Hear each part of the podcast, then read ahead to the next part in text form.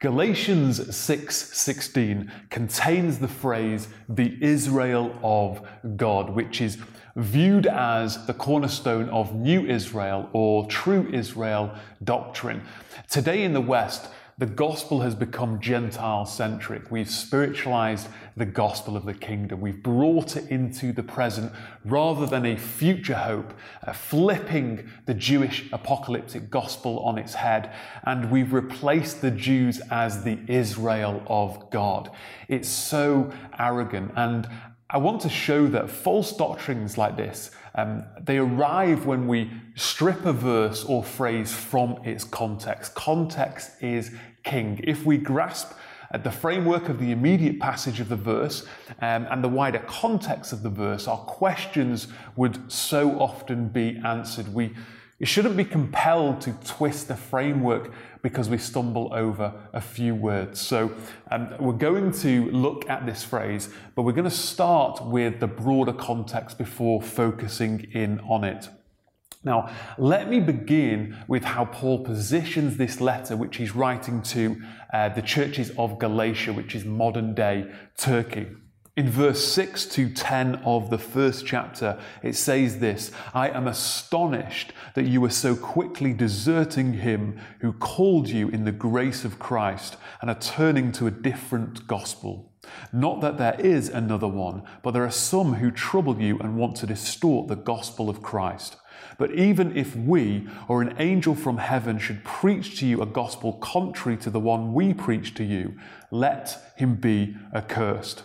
As we have said before, so now I say again if anyone is preaching to you a gospel contrary to the one you received, let him be accursed.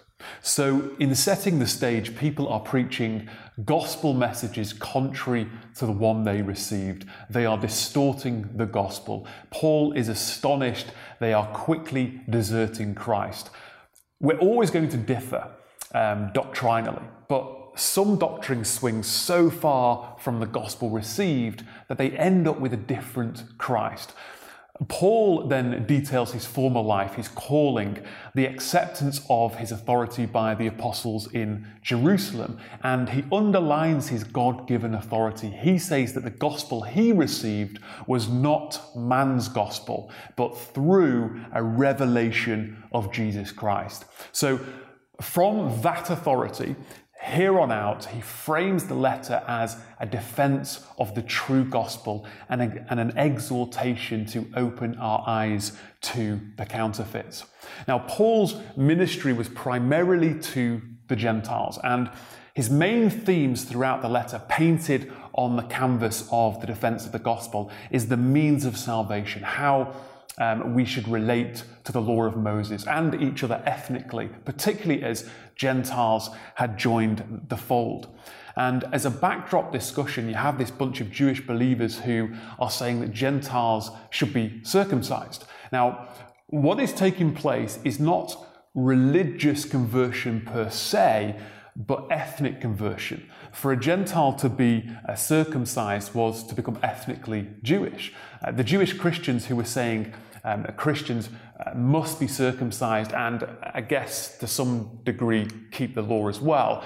We're not advocating religious proselytization and legalism as such, but ethnic conversion, um, as strange as that sounds, so that they could become heirs of Christ, which which was wrong. So Paul corrects them. And he brilliantly and masterfully expounds on the purpose of the law, describing it as the guardian, uh, the schoolmaster until Christ, the promised seed, came, on justification and how both Jews and Gentiles receive it on the same basis of faith, and uh, not to forget the promised uh, Spirit through faith. Indeed, we see in chapter 3 that the blessings promised to Abraham will be received by both Jews and Gentiles based upon faith and not works of the law. Paul says, so that in Christ Jesus the blessings of Abraham might come to the Gentiles. He doesn't say, in Christ Jesus, the blessings of Abraham might come to the Gentiles who are now spiritual Israel. No. In saying that Gentiles are new Jews, uh, or, or the true Israel, you're making the same mistake that Paul is arguing against. If, if you are a Gentile Christian, you are not Jewish or spiritually Jewish or part of spiritual Israel or required to be to inherit the kingdom. Gentiles remain Gentiles and Jews remain Jews. Being a spiritual child of Abraham, uh, being adopted into God's family, does not mean you are spiritually Jewish. And I've heard a renowned pastor say that. Paul makes the point uh, that promises were made to Abraham and to his offspring. And this seed or offspring is singular, who is Christ. So if you in baptism um, have put on Christ, whether uh, Jew, Greek, slave, free, male, female, then we are all one in Christ Jesus. And if you are Christ, then you are Abraham's offspring, heirs according to promise. Nobody says, now that we're spiritual heirs, genders are disbanded. Um, although today, you know, anyway, uh, it doesn't mean that your identity or ordained roles are scrapped. You are still male, female, Jew, Gentile. Um, a slave, by the way, is man's structuring, not God's chosen identity and role uh, for you. The Jewish people are the administrators of the covenant. And any attempt to usurp them and replace them will only be met with the full force of God's word. In Galatians 4, Paul adopts an analogy from the lives of, of Hagar and Sarah, and he reminds us that Hagar was a slave and Sarah a free woman.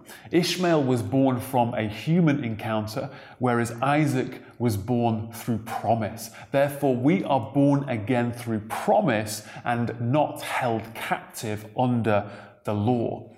In Galatians 5, Paul points out that if a Gentile accepts circumcision, he is obligated to keep the whole law. Therefore, you are severed from Christ, you who would be justified by the law. You have fallen away from grace. And I love this, so I'll keep reading. For through the Spirit, by faith, we ourselves eagerly wait for the hope of righteousness. For in Christ Jesus, neither circumcision nor uncircumcision counts for anything, but only faith working through love.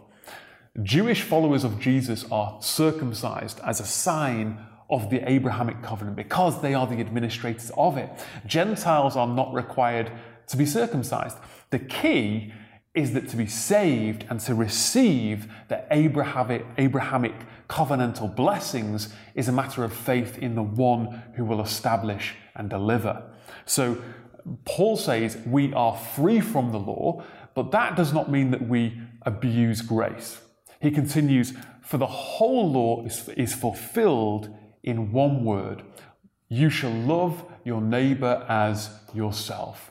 We are told to walk by the Spirit, he says. We are guided by the Holy Spirit, not by the letter of the law. He then lists uh, the works of the flesh and uh, the fruit of the Spirit. Then the final chapter, chapter 6, following on from the previous chapter of the pull of the flesh and direction of the Spirit, we are to bear one another's burdens and so fulfill the law of Christ in verse 2. We're told that whatever one sows, that he will also reap in verse 7. We're encouraged not to grow weary of doing good in verse 9. And then we enter the final section of the letter, which houses the phrase, the Israel of God. The immediate context of this phrase is verse 11 to 18, the farewell and the conclusion of the letter. From uh, 11 to 15, he once again underlines um, his, his points that, of, of outward expression versus inward expression, concluding in verse 15 For neither circumcision counts for anything nor uncircumcision, but a new creation. The new creation is, is not a new Israel made up of Jewish and Gentile believers, but that whether you're uh, Gentile or Jewish, it's about being born of promise, a new creation in Christ. And then the verse that contains the phrase, And as for all who walk by this rule, peace and mercy be upon them and upon the Israel of God. And then the final two verses, which I'll read. From now on, let no one cause me trouble, for I bear on my body the marks of Jesus. The grace of our Lord Jesus Christ be with you, be with your spirit, brothers. Amen. The end. The context of verse 16 is the final blessing. And as for all, all who walk by this rule, which rule? Well, uh, the truth of the previous verse in sync with the previous chapter in which we're told to uh, walk by the Spirit. And as for all who walk by this rule, and here comes the blessing, peace and mercy be upon them. Upon who? upon the new creations, those who put their faith in Messiah Jesus and not in their own works, and upon the Israel of God. So he makes a distinction between upon them and upon the Israel of God. So who is the Israel of God? The faithful and loyal Jews who put their faith in, not in their own works or cuts to the flesh, but in Messiah and his works and his cuts to the flesh. It is the faithful remnant of ethnic Israel. The immediate context of the final passage is the warning and benediction. There's, there's no sign of an insertion of a drastic new theological framework. There's no replacement of Israel taking place here. It is a specific blessing. G.W. Uh, Peterman says this since some might have viewed Paul's sharp rebuke as attacking all Jewish believers, Paul added a specific blessing. This one was not just for those who accepted his teaching, but also for the Jewish believers who agreed with him. Think about the contextual logic for a moment. Paul just spent six chapters defending the one true gospel, not the one true people, the one true gospel. Justification by grace through faith. Circumcision is great if you're Jewish, but for Gentiles, you, you do not require it. Faith is the key. There's no mention of a redefinition of Israel. If he had set up uh, a new doctrine right, about a so called new Israel, why would he throw in an ambiguous phrase in the conclusion of those six chapters. This is the conclusion, not a transition into another doctrine whereby he expounds another six chapters. Where is the exposition? We do not find it. You want us to believe that, that Paul casually flips the entire Second Temple Jewish apocalyptic worldview on its head with a concluding phrase contrary to the entire letter. This is bad theology. Did he really wait until the 147th verse with just two verses to go before casually throwing in a phrase with completely different theology and then signs off with blessings? You know, it's, it's silly to suggest that Paul is so blase and irresponsible. This is the guy who prides himself on explaining things. Israel is mentioned 73 times in the New Testament. It always means ethnic or national Israel. Are we to pretend that on this one occasion, which is not accompanied with an exposition to redefine Israel, that the church is now Israel? Proponents of this twisted gospel sometimes suggest that Israel in Romans uh, 9 6 and Romans 11 26 refers to the church as, as the spiritual Israel. Well, call it three, if you like. Three occasions it's twisted, but the other 70 mean exactly what it's always meant. This is the definition of eisegesis. You're, try, you're, you're trying to force something, see something in the scriptures that is, is simply not there. Paul's whole theological framework is like a big arrow that points towards the day of the Lord. He is saying that those who put their faith in Jesus, not in their own works, those faithful remnant of Jews, are the Israel of God. They will make up the kingdom of Israel when Jesus returns. The Jews who put their faith not in Christ, but their own ethnicity, their outward expressions, or their works of Torah will remain in the ground and will not partake of the Israeli kingdom of God. And of course, uh, a few years later, Paul would write to the Romans explaining that the Gentiles are grafted in, not to replace Israel, but grafted into their Jewish apocalyptic narrative as faithful peoples alongside Israel. Paul is arguing that God is fulfilling the third promise to Abraham regarding Gentile citizenship of the kingdom. In conclusion, if you told Paul that the Israel of God is now a true spiritual Israel, a new Israel, I think Paul would be astonished that you are so quickly deserting and you interject, ah, but not Jesus. We're not deserting Jesus. Oh, you just want to redefine his bride. If you preach a different gospel, let him be accursed. Oh, no, Steve. No, no, Steve. It's the same gospel, just a, just a redefinition of the bride, a complete shift from the biblical worldview, a reimagining of the apostolic hope, uh, etc. Paul does not care if you got that twisted gospel from an angel, from N.T. Wright, or some YouTube channel. Let him be accursed. Gorge on the scriptures, swallow them holistically. A verse a day will not keep the devil at bay.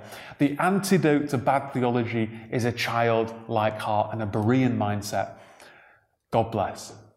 I'm Stephen Buckley. To hear more, visit myking.com.